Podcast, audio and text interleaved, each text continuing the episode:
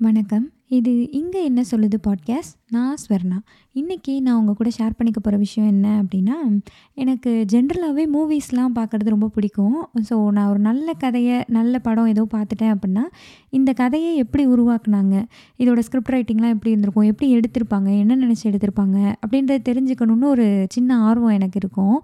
So, இது தேவையில்லாத ஆணியாக கூட இருக்கலாம். ஆனால் என்னமோ அதை எப்படின்னு ஒரு தெரிஞ்சுக்கணுன்னு ஒரு கியூரியாசிட்டி இருக்கும். ஐ திங்க் நம்ம அதனால தான் இந்த டேரக்டர்ஸோட இன்டர்வியூ இன்டர்வியூலாம் பார்க்குறோன்னு நினைக்கிறேன் நான் அந்த ப்ரொமோஷனுக்கு அதை சொல்லலை லைக் டீகோடிங்லாம் பண்ணுறாங்க இல்லையா? இப்போது லோகேஷ் கனகராஜ் கூட விக்ரம்லாம் வந்ததுக்கப்புறம் அதை டீகோடிங்கில வந்து அவர் நிறைய டீட்டெயில்ஸ்லாம் சொன்னார் நான் என்ன நினச்சி இதை எந்த மாதிரி எழுதினேன் அப்படிலாம் விஜய் சேதுபதி கேரக்டர்லாம் ஒரு பாப்லோ எஸ்கோபார் அதை வச்சு தான் நான் எழுதினேன். அந்த மாதிரிலாம் நிறைய இன்ட்ரெஸ்டிங்கான டீட்டெயில்ஸ்லாம் சொல்லியிருப்பாங்க. ஸோ, ஐ திங்க் அதெல்லாம் தெரிஞ்சுக்கிற ஒரு ஆர்வத்தில் தான் நம்ம அதை பார்க்குறோன்னு நினைக்கிறேன் இந்த மாதிரி எனக்கு ஸ்ட்ரேஞ்சர் திங்ஸ்னு ஒரு சீரிஸ் இருக்கும் நெட்ஃப்ளிக்ஸில் ரொம்ப நல்லாயிருக்கும் அந்த சீரீஸ் ஸோ, அந்த சீரிஸ் எழுதின டஃபர் பிரதர்ஸ்னு ரெண்டு அண்ணன் தம்பிங்க சேர்ந்து எழுதியிருக்காங்க. ஸோ, அவங்க மாஸ்டர் கிளாஸ்னு ஒரு இதில் லைக் கிளாஸ் மாதிரி அதை எடுத்திருப்பாங்க. ஸ்க்ரி ஸ்கிரிப்ட் ரைட்டிங்லாம் எப்படி எழுதணும்? எப்படி ஒரு சீரிஸ் எழுதணும்? அப்படின்றத பற்றி ஒரு கிளாஸ் எடுத்திருப்பாங்க. ஸோ, அவங்க ஸ்ட்ரேஞ்சர் திங்ஸ் எப்படி எழுதுனாங்கன்றத அந்த ரா டாக்குமெண்ட்லாம் இருக்கும்ல. ஸ்டார்டிங்கில் அவங்க வச்சுருந்த ஒரு ஸ்கிரிப்டாக கம்ப்ளீட் ஆகிறதுக்கு முன்னாடி சும்மா ஹிண்ட் மாதிரி எழுதுனது. அந்த டாக்குமெண்ட்ஸ் எல்லாம் வச்சு அதை வச்சு டீச் பண்ணுவாங்க. நாங்கள் எப்படி எழுதணும் எந்த மாதிரிலாம் எழுதணும்? அப்படின்ற டிப்ஸ் மாதிரி சொல்லுவாங்க. லைக் கிளாஸ் மாதிரி எடுப்பாங்க. ஸோ, அந்த கிளாஸை நான் ரீசெண்டாக பார்த்தேன். எனக்கு ரொம்பவே இன்ட்ரெஸ்டிங்காக இருந்தது. ஸோ, அதை பற்றி தான் நான் இன்றைக்கி உங்கள் கூட ஷேர் பண்ணிக்க போகிறேன் ஸோ, இந்த ஸ்ட்ரேஞ்சர் திங் சீரிஸ் வந்து நெட்ஃப்ளிக்ஸில் இருக்கும். ஆக்சுவலி ரொம்பவே நல்லாயிருக்கும். நீங்கள் பார்த்தது இல்லைன்னா பாருங்கள் ரொம்ப நல்லாயிருக்கும். தமிழில் கூட அது நிறைய ஐ திங்க் இப்போ தமிழில் கூட அது இருக்குதுன்னு நினைக்கிறேன் ஆடியோ லாங்குவேஜில் தமிழ் கூட செலக்ட் பண்ணலாம்னு நினைக்கிறேன் தெரில பட்டு பட் தமிழில் கூட நிறைய ப்ரொமோட் பண்ணிகிட்டே இருந்தான். இளையராஜாலாம் வந்து மியூசிக் போட்டார் ஸோ, அது மாதிரி ஒரு ப்ரோமோ வீடியோலாம் போட்டான். அவர் வாசித்து அந்த கேட்டே க்ளோஸ் ஆகிற மாதிரி அந்த மாதிரிலாம் போட்டிருந்தான். அதுக்கப்புறம் ஆர்ஜே பாலாஜியெல்லாம் வச்சு கூட அந்த அந்த ஃபர்ஸ்ட்டு த்ரீ சீசனோட ஃபோர்த்து சீசன் வரப்போ தான் நிறைய ப்ரொமோஷன் பண்ணான். ஃபர்ஸ்ட்டு மூணு சீசனோட கதையை வந்து காமெடியாக அவர் சொல்கிற மாதிரி அந்த மாதிரிலாம் நிறைய போட்டிருந்தான். நெட்ஃப்ளிக்ஸே நிறைய ப்ரொமோட் பண்ணியிருந்தான். ஸோ, இந்த கதை எதை பற்றினது அப்படின்னா ஒரு இன்னொரு டைமென்ஷன் இருக்கும். லைக் இங்கே எப்படி நம்ம இருக்கோமோ, அதே மாதிரி இன்னொரு டைமென்ஷன் இன்னொரு பேரல் யூனிவர்ஸ் மாதிரி அந்த மாதிரி ஒரு இடத்துல ஒரு மிருகம் வாழும். ஸோ, அந்த ஜந்து வந்து இங்கேருந்து ஒரு பையனை தூக்கிட்டு போயிடும் அதை அது திடீர்னு ஒரு பையன் காணாமல் போயிடுவான் அவனோட டெட் பாடி எதுவுமே கிடைக்காது. திடீர்னு காணாமல் போயிடுவான் எங்கே போனால் என்ன ஒன்றுமே தெரியாது. ஸோ, இதுக்கு நடுவில் ஒரு ஜந்து இருக்கும். திடீர்னு ஒரு இன்னொரு இன்னொரு டைமென்ஷன்வானுங்க. அப்புறம் ஒரு லேப் இருக்கும். அங்கேருந்து ஒரு பொண்ணு வரும். இந்த மாதிரி நிறைய இன்ட்ரெஸ்டிங் லேயர்ஸோட ஃபர்ஸ்ட் சீசன்லாம் நீங்கள் என்னன்னே தெரியாமல் நம்ம பார்க்குறோன்னு வச்சுக்கோங்களேன். ஃபர்ஸ்ட்டு சீசன்லாம் செம்ம த்ரில்லிங்காக இருக்கும். அண்ட் இப்போ ஃபோர்த்து சீசன்லாம் வந்து ஃபர்ஸ்ட்டு சீசனோட அதை எப்படி சூப்பராக கனெக்ட் பண்ணியிருக்கான்றதுலாம் வந்து உண்மையிலேயே சூப்பராக இருக்கும். ஸோ, இந்தளவுக்கு இன்ட்ரெஸ்டிங்கான சீரீஸை அவங்க எப்படி எழுதுனாங்கன்னு கேட்க எனக்கு ரொம்ப ஆர்வமாக இருந்தது. இருந்தது ஸோ, ஸ்ட்ரேஞ்சர் திங்ஸ் எப்படி இவங்களுக்கு இந்த ஐடியாவாக எப்படி ஸ்டார்ட் ஆச்சு? அப்படின்றத சொல்லியிருப்பாங்க. இவங்க இந்த அண்ணன் தம்பி ரெண்டு பசங்க இருக்காங்க இல்லையா? இவங்க வந்து ஜென்ரலாகவே கான்ஸ்பிரசி தியரீஸ் எல்லாம் கொஞ்சம் அதுலலாம் அவங்களுக்கு இன்ட்ரெஸ்ட் ஜாஸ்தியாக சின்ன வயசுலேருந்தே. லைக் கான்ஸ்பிரசி தியரீஸ்னா என்ன சொல்ல? இப்போ இந்த கோவிடுக்கெலாம் கூட இருக்குல்ல. கோவிட்னு ஒன்று இல்லவே இல்லை எல்லாம் சும்மா அப்படின்னு அல்லது அது வந்து பாப்புலேஷனை குறைக்கிறதுக்காக கவர்மெண்ட்டே அதை வந்து ஏவி விட்டாங்க. அந்த மாதிரியெல்லாம் தியரிஸ்லாம் இருக்குல்ல. ஸோ, இந்த மாதிரியான கான்ஸ்பிரசி தியரி அ ஒரு கான்ஸ்பிரசி தியரி இருந்திருக்கு. லைக் 80ஸ் அந்த காலத்தில் மாண்டாக் மான்டாக் ப்ராஜெக்ட் அப்படின்னு ஒன்று நியூயார்க்கில் மாண்டாக்ன்ற இடத்துல வந்து கவர்மெண்ட்டே ஏதோ ஒரு ப்ராஜெக்ட் வந்து பண்ணுது. அங்கே வந்து நான் என்ன சொல்ல? சயின்ஸ் எக்ஸ்பெரிமெண்ட் நிறைய கண்டக்ட் பண்ணுறாங்க டைம் ட்ராவல்லாம் பண்ண ட்ரை பண்ணுறாங்க ஒரு ஹியூமன் ஹியூமனுக்கு எதிராக ஒரு வித்தியாசமான எதையோ ஒன்று உருவாக்குறாங்க. அந்த மாதிரி நிறைய ஸ்டோரிஸ் வந்து இருந்திருக்கு. ஸோ, இதை பேஸ் பண்ணி தான் இவங்க ஸ்டார்ட் பண்ணியிருப்பாங்க. அது என்னென்னா ஒரு லேப் இருக்கும். அந்த லேபில் ஏதோ நடக்குது. அவ்வளோதான். ஆனால் என்ன நடக்குது? என்னென்னலாம் தெரியாது. இந்த ஒரு ஐடியா தான். இது இது இதனால அந்த ஊரில் இருக்க மக்கள் பாதிக்கப்படுறாங்க. அங்கே என்ன நடக்குது? இப்படின்றதுலேருந்து தான் அவங்க அதை ஸ்டார்ட் பண்ணியிருப்பாங்க. ஸோ இவங்க என்ன சொல்லியிருப்பாங்க அப்படின்னா ஒரு கதை அப்படின்னு ஒன்று எழுதுகிறோம் அப்படின்னா அந்த கதைக்கும் நமக்கும் ஏதோ ஒரு கனெக்ஷன் இருக்கணும். லைக் நம்ம லைஃப்பில் அது நடந்ததாக இருக்கலாம். அல்லது நமக்கு தெரிஞ்சவங்களுக்கு நடந்ததாக இருக்கலாம். அல்லது சின்ன வயசில் நம்ம பார்த்த பக்கத்தில் இருந்தவங்க அந்த மாதிரி தெரிஞ்ச விஷயமா இருக்கலாம். ஸோ அந்த மாதிரி நமக்கும் அந்த கதைக்கும் ஒரு கனெக்ட் இருக்கணும். லைக் நம்ம எழுதுகிற கதைக்கு நம்மளோட பேசணும். அந்த கதைக்கும் நமக்கும் ஒரு வேவ்லென்த் இருந்தால் தான் நமக்கு அது கனெக்ட் ஆனால் தான் அது வந்து ஆடியன்ஸுக்கும் கனெக்ட் ஆகும் அப்படின்றது சொல்லியிருப்பாங்க. பட் அஃப்கோர்ஸ் ஸ்ட்ரேஞ்சர் திங்ஸ் வந்து ஒரு ஃபேண்டசி சீரீஸ் அங்கே வந்து ஒரு ஒரு ஜந்துலாம் வரும். எதேதோ நடக்கும். இன்னொரு டைமென்ஷன் வாங்க. அந்த மாதிரிலாம் இவங்க லைஃப்பில் எதுவும் நடக்கலை. பட் அந்த சின்ன வயசில் அந்த நாலு ஃப்ரெண்ட்ஸு அந்த மாதிரி இவங்க சுற்றிட்டு இருந்தது. அந்த எயிட்டிஸ் அந்த காலகட்டத்தில் இவங்க அதே வயசு பசங்களாக இருந்தது. அதெல்லாம் வந்து இவங்க லைஃப்பில் ஆல்ரெடி இவங்களுக்கு தெரிஞ்ச விஷயங்கள் தான். லைக் அந்த ஃப்ரெண்ட்ஷிப் அந்த பாண்டிங் அதெல்லாம் அவங்களுக்கு ஆல்ரெடி அவங்க எக்ஸ்பீரியன்ஸ் பண்ணது தான் படத்துலையும் எடுத்திருப்பாங்க லைக் சீரீஸ்லேயும் எடுத்திருப்பாங்க. இவங்க சின்ன வயசில் ரெக்கார்ட் பண்ண இந்த மாதிரி ஷார்ட் ஃபிலிம்ஸ் அந்த மாதிரிலாம் எடுத்திருப்பாங்க இல்லையா? அதெல்லாம் போட்டு காட்டுவாங்க. அதெல்லாம் பார்த்தா இந்த ஸ்ட்ரேஞ்சர் திங்ஸில் ஒரு நாலு பசங்க வருவாங்கல்ல அதே மாதிரி ஒரு நாலு பசங்களாக இவங்க இவங்க ஃப்ரெண்ட்ஸு எல்லாம் சேர்ந்துட்டு ஏதோ பண்ணுறது அந்த மாதிரியானது தான் அவங்க ஷார்ட் ஃபிலிமாகவும் எடுத்திருப்பாங்க. ஸோ அந்த நாலு பசங்க எயிட்டிஸ் பீரியடு இதெல்லாம் வந்து இவங்க லைஃப்பில் இருந்தே இவங்க எடுத்துகிட்டு வந்திருப்பாங்க. ஸோ இது வந்து எனக்கு ஒரு முக்கியமான விஷயமா பட்டுச்சு. இப்போ ரீசெண்டாக கண்டாரெல்லாம் கூட பார்த்தோம் இல்லையா? அவர் வந்து அவர் லைஃப்பில் சின்ன வயசில் பார்த்து அவருக்கு தெரிஞ்சு அவ அவர் சுற்றி நடந்த விஷயங்களை வச்சு தான் அந்த சாமி ஆடுறது அந் அந்த எல்லா விஷயமே அவர் பார்த்துருக்காரு. ஸோ அதிலிருந்து எடுத்துகிட்டு வந்தனால தான் அவரால் அவ்வளோ அவ்வளோ சூப்பராக கொடுக்க முடிஞ்சதுன்னு நினைக்கிறேன். அண்ட் காதல் மூவி கூட இருக்குல்ல அந்த படம் கூட யாரோ அந்த டேரக்டர் வந்து யாரோ ஒருத்தவங்க ட்ரெயினில் அவங்களுக்கு நடந்த கதையாக இதை சொன்னது அதை வச்சு எடுத்தேன் அப்படின்ற மாதிரிலாம் சொல்லியிருப்பாரு. ஸோ அவங்களோட ஏதோ ஒரு வகையில் லைக் அவங்களுக்கே அது நடந்திருக்கணும்னு இல்லை. ஒரு இன்னொருத்தவங்களுக்கு அது நடந்திருக்கலாம். அதை அவங்க டேரெக்டாக சொன்னாங்க அப்படின்னா அந்த இம்பேக்ட் அதிகமாக இருக்கும்ல. ஸோ அதை எடுக்கையில் கண்டிப்பாக அது நல்லா வரும் அப்படின்றத சொல்லியிருப்பாங்க. அண்ட் இன்னொரு விஷயமும் சொல்லியிருப்பாங்க. இந்த மாதிரி எடுக்கிறது ஒரு விதம். இன்னொன்று வந்து ஒரு எல்லாருக்கும் பிடிச்சி லைக் ரீசெண்டாக ஹிட்டாக இருக்குது அப்படின்னா அந்த கான்செப்ட் எடுத்து அதே மாதிரி படம் பண்ணுறது இன்னொரு விதம். ஸோ அது வந்து மேபி கிளிக் ஆகலாம் மேபி கிளிக் ஆகாமல் போகலாம். பட் இதுதான் வந்து ரொம்ப நம்மளாலே நல்லா எடுக்க முடியும் அப்படின்றத சொல்லியிருப்பாங்க. ஸோ நம்ம தமிழ்லேயே பார்த்துருப்போம்ல பேய் படம் ஏதாவது ஒன்று ஹிட் ஆயிடுச்சுன்னா ஒரே பேய் படமாக வரும் ஆக்ஷன் படம் வந்தால் ஆக்ஷன் படமாக வரும். ஸோ அந்த மாதிரிலாம் இல்லாமல் அவங்களுக்கும் கனெக்ட் ஆகியிருக்க மாதிரியான ஸ்டோரியாக எடுக்கையில் தான் அதை நல்லா ப்ரெசென்ட் பண்ண முடியுன்றத சொல்லியிருப்பாங்க. அதுக்கப்புறம் ஸ்ட்ரேஞ்சர் திங்ஸ்லேயே பார்த்தா நிறைய லேயர்ஸ் இருக்கும். லைக் என்ன சொல்ல ஒரு நாலு சின்ன பசங்க இருப்பானுங்க. அதுக்கப்புறம் ஒரு டீனேஜில் ஒரு செட்டு ஒரு செட்டுன்னு இல்லை லைக் ஒரு பொண்ணை காட்டுவாங்க. நான்சி ஸ்டீவ் அவங்கெல்லாம் ஒரு ஏஜ் குரூப்பாக இருப்பாங்க. ஜோனாதன் அந்த ஏஜ் குரூப் அவங்க ஒருத்தவங்க இருப்பாங்க. அதுக்கப்புறம் ஹாப்பர் ஜாய்ஸ் அப்படி பெரியவங்கெல்லாம் ஒரு பாப் அவங்கெல்லாம் ஒரு பெரிய ஏஜ்காரவங்கெல்லாம் ஒரு சைடு இருப்பாங்க.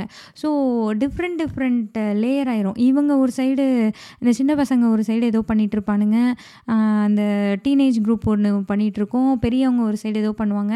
இவங்கெல்லாம் எப்படி ஒரு இடத்துல கனெக்ட் ஆகுறாங்க அப்படின்றதெல்லாம் நல்லா எழுதியிருப்பாங்க லைக் நிறைய லேயர்ஸ் இருக்கப்போ நிறைய இடங்களில் நிறைய விஷயங்கள் நிறைய விஷயங்கள் நடக்கிறப்போ அதை பார்க்குற நமக்கு ரொம்ப இன்ட்ரெஸ்டிங்காக இருக்கும். ஸோ இதுக்கு எக்ஸாம்பிளாக நான் என்ன சொல்லணும்னா மெட்டி ஒலி சொல்லலாம். மெட்டி ஒலி வந்து எப்படின்னா ஒரு ஸ்டார்டிங் எப்படி ஸ்டார்ட் ஆகும்னா ஒரு அப்பா அவங்களுக்கு அஞ்சு பொண்ணுங்க இருக்காங்க. இவங்களை கல்யாணம் பண்ணி கொடுக்குறது தான் கதைன்னு ஆரம்பிக்கும்.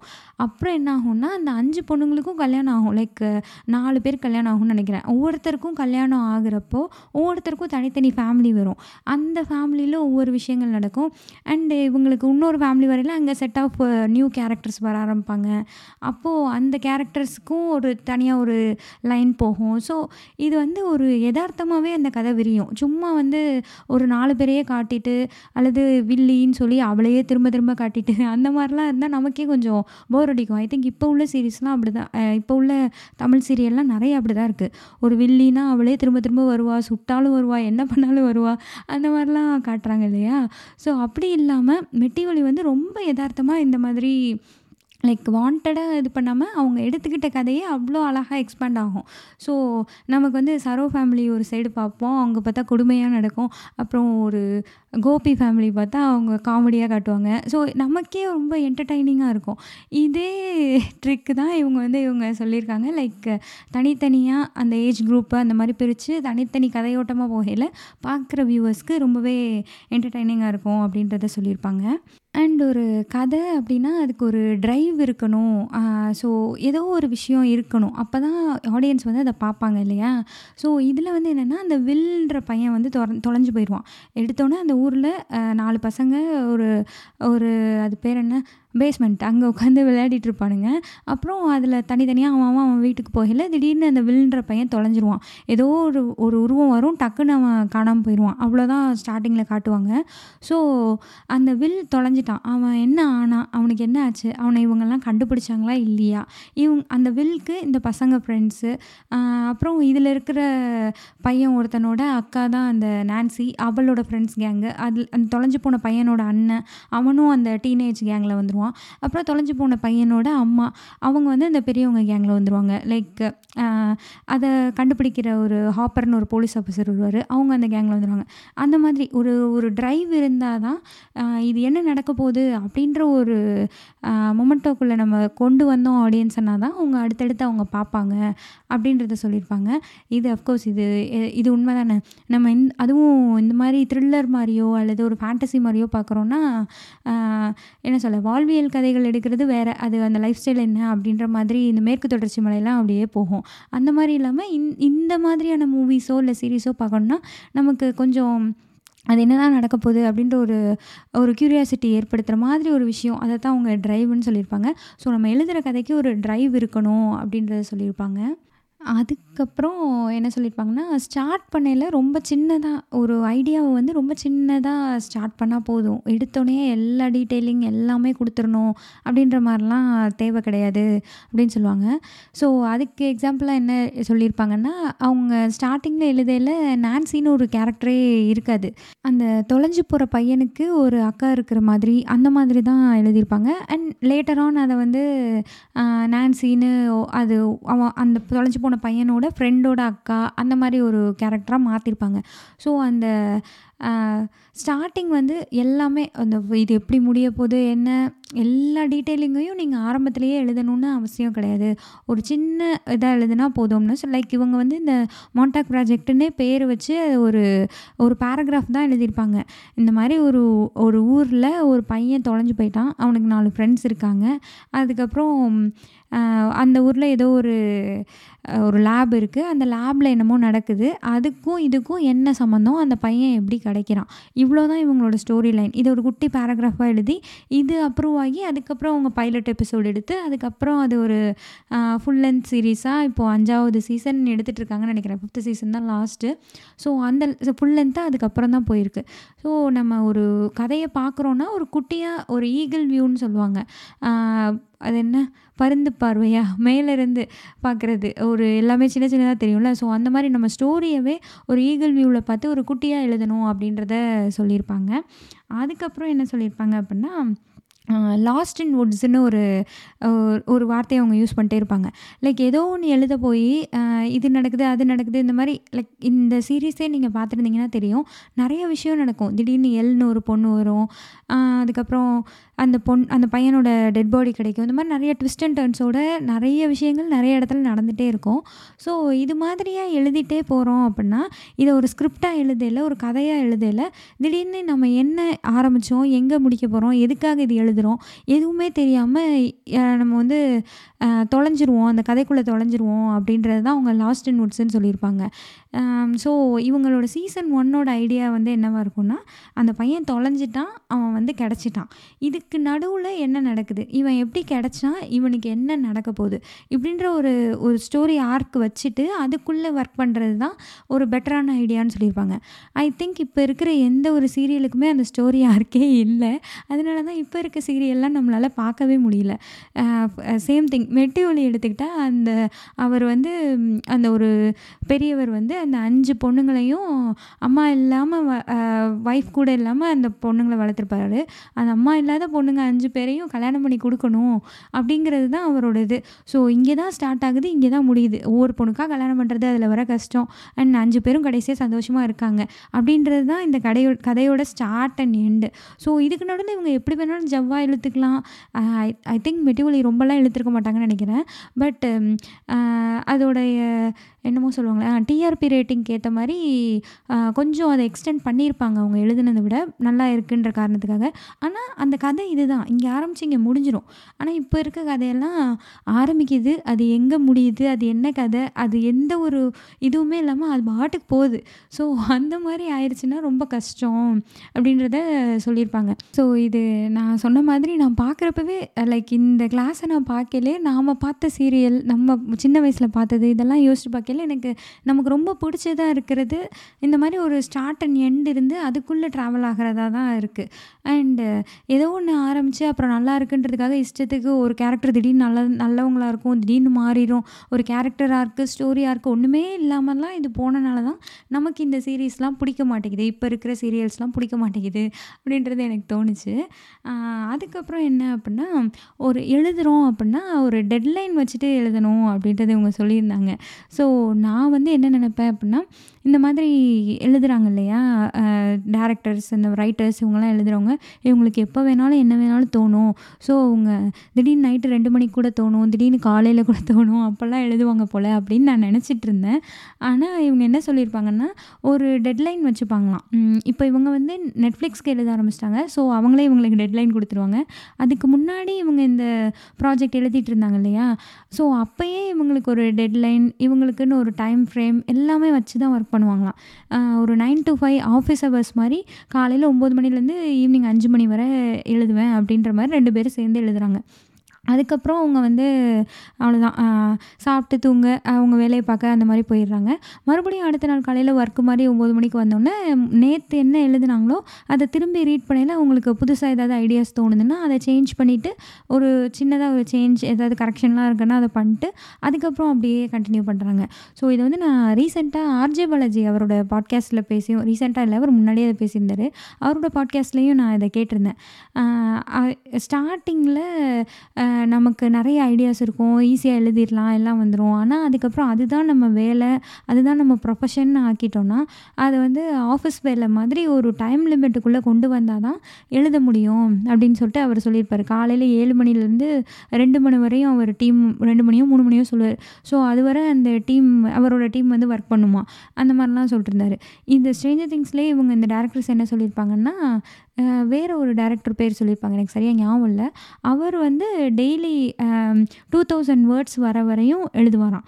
அவர் கரெக்டாக ரெண்டாயிரம் வேர்ட்ஸ் வந்துருச்சு அப்படின்னா அவ்வளோதான் அன்னைக்கோட ஒர்க்கு ஸ்டாப் பண்ணிடுவாராம். லைக் இவங்களே வந்து கூகுள் டாக்குமெண்ட்டில் தான் எழுதுவாங்க. ஸோ அந்த மாதிரி எழுதுறாங்க அப்படின்னா அதுவே வந்துடும்ல ரெண்டாயிரம் வார்த்தை வந்தோடனே அதுவே அங்கே பார்த்துடலாம் டூ தௌசண்ட் வேர்ட்ஸ் வந்திருக்குன்னு.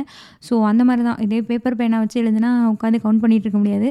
ஸோ இவங்க கூகுள் டாக்கில் எழுதுறனால அவங்க தெரிஞ்ச ஒரு தெரிஞ்ச இல்லை யாரோ ஒரு ஃபேமஸான டைரக்டர் அவர் வந்து டூ தௌசண்ட் வேர்ட்ஸ் வர வரையும் அந்த மாதிரி ஒவ்வொருத்தவங்க ஒவ்வொன்று வச்சுருப்பாங்களாம்.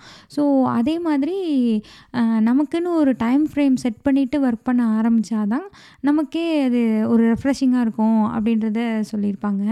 அதுக்கப்புறம் இவங்க ஒரு எக்ஸாம்பிளுக்கு எழுதி காமிப்பாங்க. டஸ்டின் அப்புறம் ஸ்டீவ் இந்த ரெண்டு கேரக்டருக்கும் ஒரு பாண்டிங் இருக்கும். ஸ்ட்ரேஞ்சர் திங்ஸில் பார்த்துருந்தீங்கன்னா. அந்த டஸ்டின்ற பையனுக்கு அம்மா காட்டுவாங்க பட் அப்பா காட்டியிருக்கவே மாட்டாங்க. அப்- அவனும் ஸ்டீவும் கொஞ்சம் ஃப்ரெண்ட்ஸாக இருக்கிற மாதிரி அவங்களுக்குன்னு தனியாக ஒரு ட்ராக் போயிட்டே இருக்கும். ஸோ இதை வச்சு இவங்க ஒரு கதையாக தனியாக ஒன்று உருவாக்கலாம் உருவாக்குனா எப்படி இருக்கும்? அதை நாங்கள் எப்படி எழுதுவோன்றதை இவங்க எழுதி காட்டியிருப்பாங்க. ஸோ இந்த ரெண்டு டேரக்டர்ஸாக ஒர்க் பண்ணுறாங்க இல்லையா? இவங்க ரெண்டு பேரும் என்ன பண்ணுவாங்கன்னா ரெண்டு பேருமே கூகுள் டாக் அவங்க லேப்பில் கூகுள் டாக்குமெண்ட் ஓப்பன் பண்ணி ஒரு ஷேர்டு டாக்குமெண்ட் ஓப்பன் பண்ணிப்பாங்க. ரெண்டு பேரும் சேர்ந்தே ஒன்றாவே எடிட் பண்ணி பேசிகிட்டே ஒரே இதில் எழுதுவாங்க. இதுவே எனக்கு கொஞ்சம் இன்ட்ரெஸ்டிங்காக இருந்தது. தமிழில் வந்து ஐ திங்க் புஷ்கர் காயத்ரி அவங்கெல்லாம் ஒன்றா தானே டேரக்ட் பண்ணுறாங்க ஸோ அவங்க எப்படி எழுதுவாங்கன்னு தெரில இவங்க வந்து ரெண்டு பேரும் சேர்ந்து ஒன்றாவே ஒரு டாக்குமெண்ட்டில் அவங்கவுங்களுக்கு தோன்றதை டக்கு டக்குன்னு ஒரே டாக்குமெண்ட்டில் எடிட் பண்ணிட்டு ஒரு காப்பி தான் அவங்ககிட்ட இருக்குது அதில் ரெண்டு பேருமே ஒர்க் பண்ணுறாங்க அந்த மாதிரி பண்ணுறாங்க ஸோ அவங்க அந்த டஸ்டின் அண்ட் ஸ்டீவ்ன்ற ஒரு கதையை சும்மா அப்படியே அவங்க ஒரு கிளாஸ் எடுக்கிறதுக்காக அவங்க அதை சொல்லியிருப்பாங்க. ஸோ அதுவே அவ்வளோ நல்லாயிருக்கும் அந்த டஸ்டினுக்கு அப்பா கேரக்டர் காட்டியிருக்கவே மாட்டாங்க. மாட்டாங்க. ஸோ டஸ்டின் அவன் அப்பாவை தேடி போகிறான் அவன் அப்பாவை தேடி போகணுன்னா அவனுக்கு கார் வேணும். கார்லாம் இருக்காது டஸ்டின்கிட்ட அஃப்கோர்ஸ் ஸ்டீவ்கிட்ட வந்து இருக்குது அண்ட் ஸ்டீவ் அவனோட ஃப்ரெண்டு அதனால் ஸ்டீவ்கிட்ட போய் வா நீயும் போகலாம் அப்படின்ற மாதிரி கூப்பிடுறான். ஸோ um, இப்படி இந்த மாதிரி அவங்க அந்த கே அந்த ஸ்டோரி எழுதுவாங்க. ஸோ இவன் ஏன் ஸ்டீவை போய் கூப்பிட்றான்? ஏன்னா அவன்கிட்ட கார் இல்லை. ஸ்டீவ் ஏன் வரான்? அதுக்கு ஒரு ரீசன் இந்த மாதிரி அவங்க அப்பா எங்கே போனார்? இவ்வளோ நாளாக தேடாமல் திடீர்னு ஏன் அவங்க அப்பாவை தேடினா? இந்த மாதிரி ஒரு கொஷினாக கேட்பாங்க. அவங்க எழுதுகிற கதைக்குள்ளேயே அவங்க நிறைய கொஷின்ஸாக கேட்டு அந்த கொஷின்ஸ்க்கான ஆன்சரை கதையாக டெவலப் பண்ணிட்டே போவாங்க. ஸோ இது ஒரு கதை இல்லையா? கொஞ்சம் பெருசாக சொல்லணும். ஸோ டஸ்டின் அவங்க அப்பாவை தேடி போகிறான் இதுக்காக போ ஏதோ ஒரு விஷயத்துக்காக போகிறான் அண்ட் அவங்க ஸ்டீவை கூட்டிகிட்டு கூட்டிகிட்டு போகிறான் போகணுன்னு அவங்க அப்பா இருந்தார் அப்படின்னா கதை முடிஞ்சு போயிடும் ஸோ அந்த இடத்துல அவங்களுக்கு ஒரு அப்டக்கல் அவங்க அப்பா அங்கே இல்லை. ஏன் அவர் இல்லை? அவர் என்ன என்ன ஆனார்? அவர் இருக்காரா? இறந்துட்டாரானே டஸ்டினுக்கு தெரில இந்த மாதிரி அதை எக்ஸ்டெண்ட் பண்ணி போகிறதுக்கு ஒரு ஒரு அப்டக்கல்ஸாக அவங்க உருவாக்கின கேரக்டர்ஸ்க்கு அவங்களே அப்டக்கல் போட்டுக்கிட்டே வருது.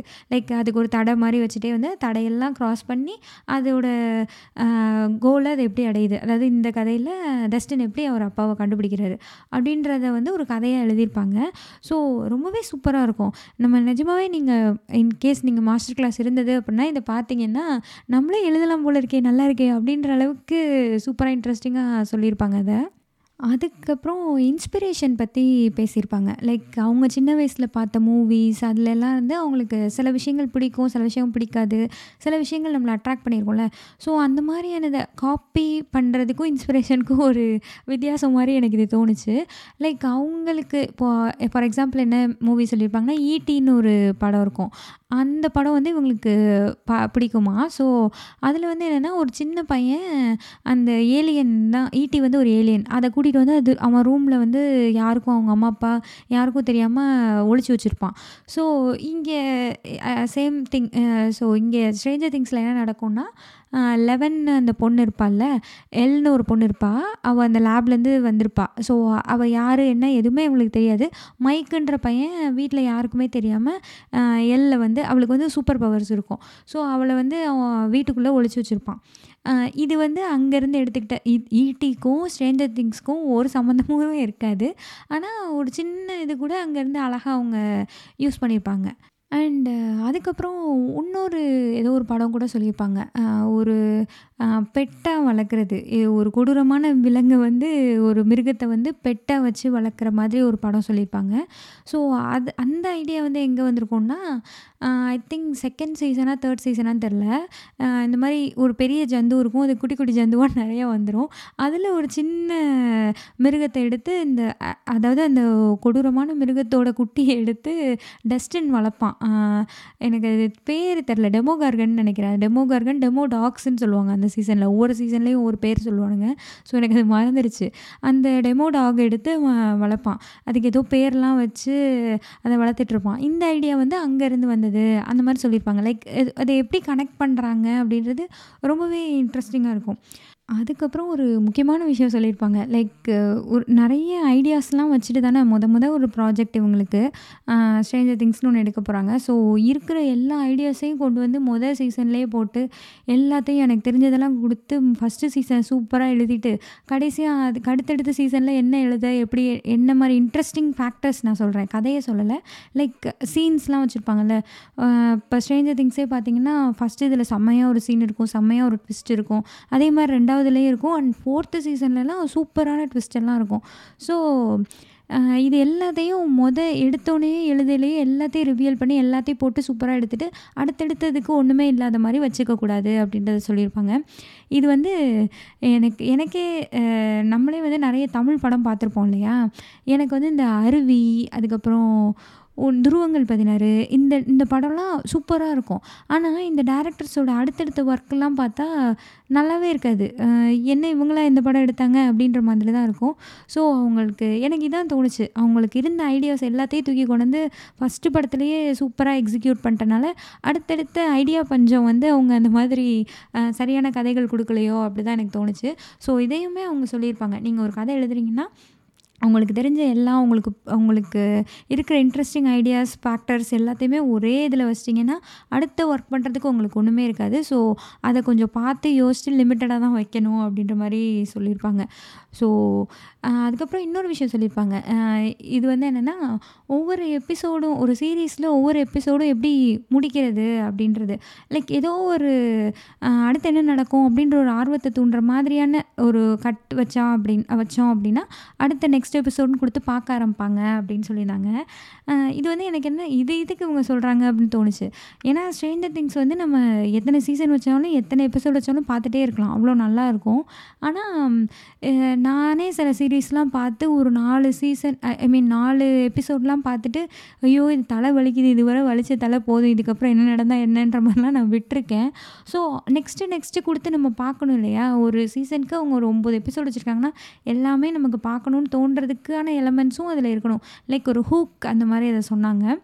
அதாவது ஒரு சீசன்லலாம் என்னென்னா ஏதோ ஒரு எபிசோடில் நான்சி வந்து அந்த உள்ளே போயிடுவா ஸ்டார்டிங்கில் ஃபஸ்ட்டு சீசனில் நினைக்கிறேன். நான்சி வந்து இந்த அதர் டைமென்ஷன் டைமென்ஷனுக்குள்ளே அவளே அவள் ஃப்ரெண்டை தேடி தெரியாமல் போயிடுவா அங்கேருந்து அவள் வெளில வந்தாளா வரலையா நான்சிக்கு என்னாச்சு எதுவுமே இல்லாமல் டக்குன்னு அப்படியே முடிச்சிருப்பாங்க.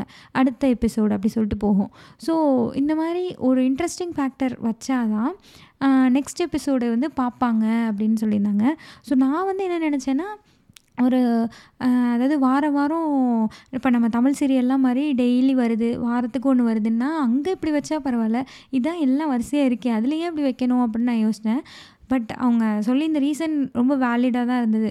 அப்போ தான் அவன் அடுத்ததை பார்ப்பான். எத்தனை ஒரு பத்து எபிசோட் கூட இருக்கலாம். நமக்கு பிடிச்சா தானே நம்ம அடுத்ததை பார்ப்போம். இல்லைன்னா ஃபஸ்ட்லேயே நம்ம வெளில வந்துருவோம்ல. நம்மளே இந்த மாதிரி நிறைய வெளில வந்திருப்போம். ஸோ அப்படி இல்லாமல் ஆடியன்ஸ்க்கு எங்கேஜிங்காக எழுதணும் அப்படின்றதெல்லாம் சொல்லியிருப்பாங்க. ஸோ இந்த மாதிரி நிறைய விஷயம் சொல்லியிருப்பாங்க. நான் எனக்கு இதில் இதை பார்த்ததில் ஒரு பெரிய மித்து வந்து பிரேக் ஆச்சு. லைக் நான் வச்சுருந்த மித்து தான். நான் வந்து என்ன நினப்பேன் அப்படின்னா இந்த மாதிரி ரைட்டிங்கோ அல்லது படம் எடுக்கிறதோ அல்லது சாங் எழு எழு எழுதுறதோ இது இது மாதிரி மியூசிக்கோ எல்லாமே லைக் ஆர்ட் ஃபார்மில் இருக்கிற எல்லாமே ஒரு கலை வடிவத்தில் இருக்க எல்லாமே அது ஒரு இன்பார்ன் டேலண்ட்டு அதெல்லாம் தானாக வந்திருக்கணும். திடீர்னுலாம் அதெல்லாம் பண்ண முடியாது. அதெல்லாம் நமக்கெலாம் வராது. ஈஸியாக நமக்கெலாம் வந்துடாது லைக் யாருக்குமே அப்படிலாம் வராது. ஒருத்தவங்களுக்கு வருதுன்னா அது அவங்களுக்கு இன்பார்ன் டேலண்ட்டுன்னு தான் நான் நினப்பேன். பட் இந்த கிளாஸ் பார்த்ததுக்கப்புறம் எனக்கு அப்படிலாம் இல்லைன்னு தான் தோணுச்சு. லைக் நமக்கு ஒரு விஷயத்த கற்றுக்கணும் அப்படின்ற ஒரு இன்ட்ரெஸ்ட் இருக்குது அது மேலே ஒரு பிடிப்பு இருக்குது அதுக்கான டைம் அண்ட் எஃபர்ட் நம்ம கொடுக்க முடியும். அண்ட் நிஜமாவே நம்மளை அதை பா அதை நம்ம பண்ணணும் அப்படின்ற ஒரு பேஷன் நமக்கு இருக்குது அப்படின்னா அதை கற்றுக்கிட்டு ஸ்லோவாக பண்ணலாம். மேபி சில பேருக்கு இன்பார்ன் டேலண்ட்ஸ் கூட இருக்கலாம். பட் வந்து கற்றுக்கிட்டு அதை என்ன அந்த ப்ராசஸ் என்னன்னு புரிஞ்சுக்கிட்டு ஸ்லோவாக அதை நம்மளும் இம்ப்ளிமெண்ட் பண்ணலாம் அப்படின்னு தான் எனக்கு தோணுச்சு.